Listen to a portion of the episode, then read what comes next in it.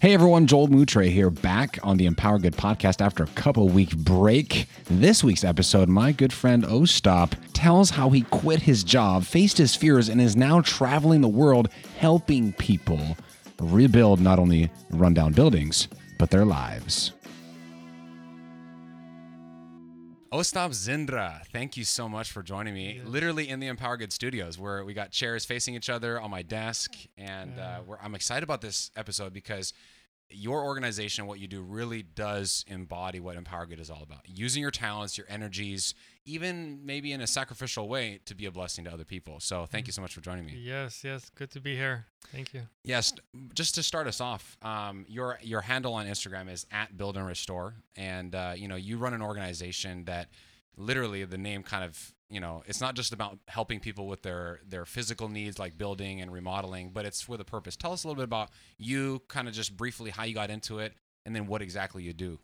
Yes uh, back in 2015 um, i was praying a very simple prayer. I said lord what would you have me to do? And if that's what you want me to do then you're going to have to change the desires of my heart because my desires were about self and doing things that i wanted to do so the opportunity presented itself as I was praying this prayer where I would quit my job, put aside everything that I've been doing for the last 12 years, and start a new journey, a new chapter, really, where I could just say, Okay, Lord, this is going to be my experience with you, a personal relationship building experience where I'm going to step out in faith. And the time came and I couldn't do it. Like, I couldn't muscle up the energy and the courage to go resign from a job that I've been doing that for the most part I enjoyed. You know, for the most part it was something that was benefiting many people uh, around me, but it just wasn't something that I saw God's calling. That began a journey of asking the Lord, well, what's next? I've I've taken this first step, this leap of faith, trusting the Lord's going to provide on His end as long as I'm faithful on my end and, and doing the things He wants me to do.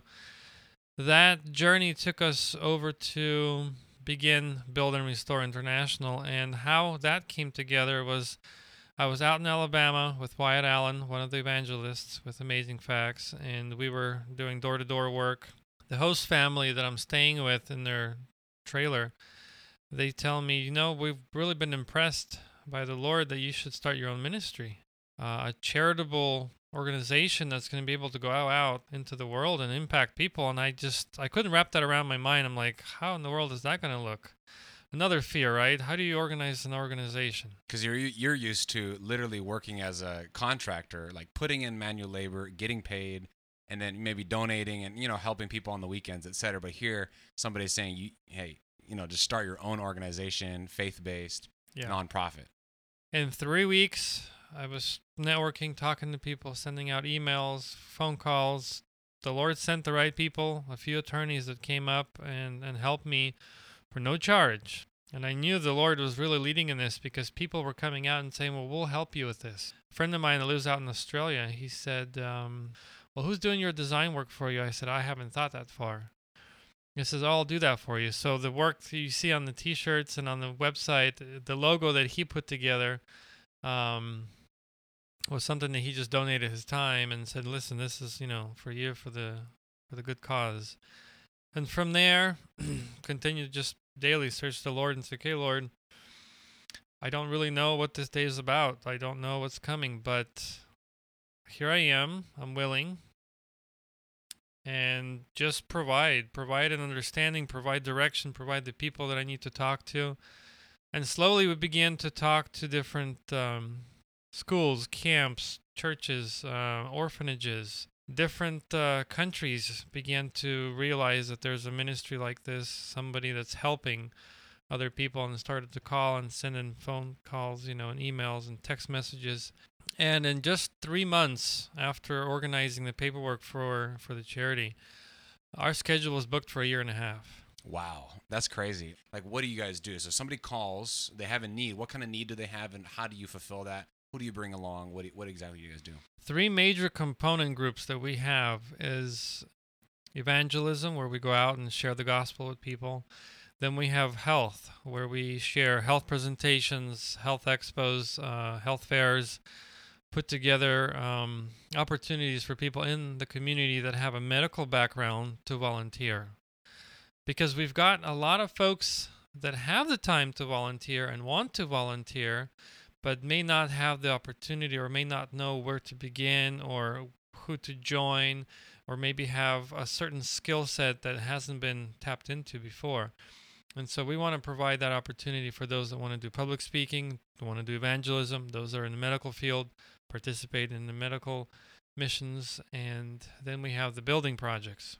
We've helped mainly with reconstruction and remodeling and rebuilding of schools, churches, community facilities, also camps, orphanages, lifestyle centers, clinics. So those are a few examples that you know we've been able to work with. Recently, we've had the opportunity to travel and to help with disaster relief. That, so that's really awesome because it's it's an immediate need. it is. It's an immediate need. Um, a lot of need, not just physically but emotionally. Uh, we had an opportunity to partner with Weimar Institute and provide services in the building and remodeling, but in the evenings, helped them put together a seminar for depression recovery and emotional health. And that was something that was very well attended, very much needed um, in the country of Puerto Rico, because one of the biggest struggles they have right now is the struggle with suicide because of the you know instances that happened with Hurricane Maria. I, re- I really like that because not only are you physically building up, uh, you know, locations and, and, and churches and schools and orphanages and places that need remodeling, need to be redone because they've been overused, and, um, but you're also doing uh, physical, spiritual, and mental health uh, restore. And that, that's really like I like it. It says build and restore, which is great because it's not just about the temporal. It's not just about the here and now with you know fixing a building, but it's Mm. fixing the building of our bodies and fixing the building of our minds. And I think that's really awesome how you do that. What are some of the challenges that you've faced in your uh, nonprofit organization? There is a large, you know, demand and need for for more. You know, we just don't have the capacity right now to go out and build an 80 room hospital, which is requested for Laos. You know, we don't have the opportunity to go out and build a school for 300 kids in Thailand. Um, but these are requests that come to our, um, you know, mission all the time, and people are asking, "Can you come and help build this property and, restore this?" Some folks will have the property already. They'll have the design, the paperwork. They'll have everything that they need to start. They just don't have the, the hands to do the work. You know, it kind of reminds me of the verse uh, where it says that the that the, the harvest, or many, I like to say, like the opportunities are plentiful, but the laborers or the volunteers Yeah. are few. Is it, would you say that lack of volunteers is the main need? Because of the unknowns, some people do not take the opportunity to volunteer, but we definitely need more. Comment a little bit on the unknown, because obviously you made a switch from being a, a successful contract worker, uh, construction and whatnot, to now doing a nonprofit. And then now here we have the same thing with people who are living normal lives and they want to volunteer, they want to help, but there's just there's this little chasm that they need to jump. Uh, what are some practical things that you've done uh, to, for your own you know benefit, jumping that chasm, or that you've seen in your volunteers, the people that do take that leap? I think the best thing that helped me was to use the Minimax principle, um, where you sit down and you go through all of the risk. You sit down and you write down, well, if I begin to do this, and then you list all of the risk that's associated, whether it's time, finances, whether it's a career change, whether it's um, cultural, whether it's um, you know traveling, whether it's a, a shift in, in schedule, you write down all of the the what ifs and all of the unknowns, and then you write on the other side all of the benefits. So you minimize the risk and you maximize the benefits. By writing everything out, going through all of the elements that could potentially be standing in the way of, of having the, the organization be successful, then you begin to plan and coordinate and really important to get other people on board with you from various of different disciplines different career paths that can kind of help kind of be somebody you can bounce ideas from. These are the different elements to kind of understand you know the various unknowns and mainly the first steps that you're taking is like breaking a new trail you know you just don't know what kind of terrain it is And you have to understand that that's a faith journey as well. So you're relying on the Lord more and saying, okay, I've taken these few steps. I'm not sure what the ground looks like for the next couple of steps, but I already know that the thir- three steps that I took last week the Lord was with me. So the next three that I take this week, He's going to be with me as well. And so you balance out the fact that you still have to do things on your own, by yourself, to, to kind of help move things along, but you're trusting that God is there directing your time and energy and effort in the steps that He wants you to take. Let's let's let's uh, switch gears a little bit. Tell tell us like maybe a couple short stories of like maybe an individual or a, a location like a school or an orphanage or somebody that's been impacted I'll tell you what happened just now in uh, Washington State. We were up in the uh, Auburn area in Washington, and we were doing a project, a community project there for a local Christian school. We remodeled two bathrooms, did a lot of painting, remodeled the rear trailer where they have additional classroom space, a lot of grounds work, and then a lot of painting around the, the outside of the school. And um, just watching the staff there at the school, um, you know, they were not expecting for a group of young people to come in and just start tearing everything out. The school was just being completely, you know, torn up and, and demolition really looked scary. But then to watch the faces of the teachers when they came back the following, you know, weekend and they're looking at the school, they're like, "Wow, you guys did this in 5 working days." We're like, "Yeah, the Lord helped us to get all this accomplished." The maintenance man was someone that I think that was impacted the most because it was his turf. It was his work that we were encroaching upon. We saw a transformation in his character, in his approach, because he was very protective at first when we got there this is my school, this is my tools, this is my office, this is my maintenance room, and everything was under lock. Halfway through the project, the maintenance man says, Oh, the tools are over in the shop. Oh, the tools are over in the maintenance building. Oh, I will bring you the ladder. Oh, I will bring you this. So now we've broken down the barrier, this is mine, to where now we're using it all together. Having that opportunity to work, so really changed the perspective of of the community there and really wrapped you know this project around to where it wasn't just a group of volunteers coming to do this work and leaving but we became part of that community helped that community and we believe we motivated and inspired the local staff to do more for the school that's really inspiring because again you see you transform the school physically but in the process uh, the people there were mm-hmm. also transformed what's the number one benefit that someone should think about when they're when they're considering volunteering? I think it's an element of breaking out of your shell, really seeing yourself for who you are. When you're on a mission trip, when you're out of your comfort zone, when you don't know the people there, you don't know the skills, or you don't know the environment, you are completely out of your comfort zone and you are required now to grow. And that growing process, I think, is, is one that's the most important. Somebody might say to themselves, I don't know how to use a hammer. Uh, I don't know how to mix concrete, lay brick, uh, paint, etc. I can't come on your on your trips. I can't, you know, like maybe I can donate money or what. I'll just pray for you. Mm-hmm. What would you say to meet that objection? I hear that a lot. I hear that often because again, we we have somewhat of a business mindset when it comes to making decisions. You know, if I've got the money for this, I'll go buy it, right? If I have the time for this, I'll go do it. If I have the skill to do this, I'll go try it, right? That's kind of how we begin to think. Here, it's a little bit different because what happens is we are in an environment where time and money is not an element because we are volunteering. We've dedicated this week to, to volunteer. So people begin to to open up, they begin to uh, have this this mindset now maybe i can try this. Maybe i can grab this machine and see what it does. Maybe i can try this pressure washer and see how nice and clean this can become once i'm done with it.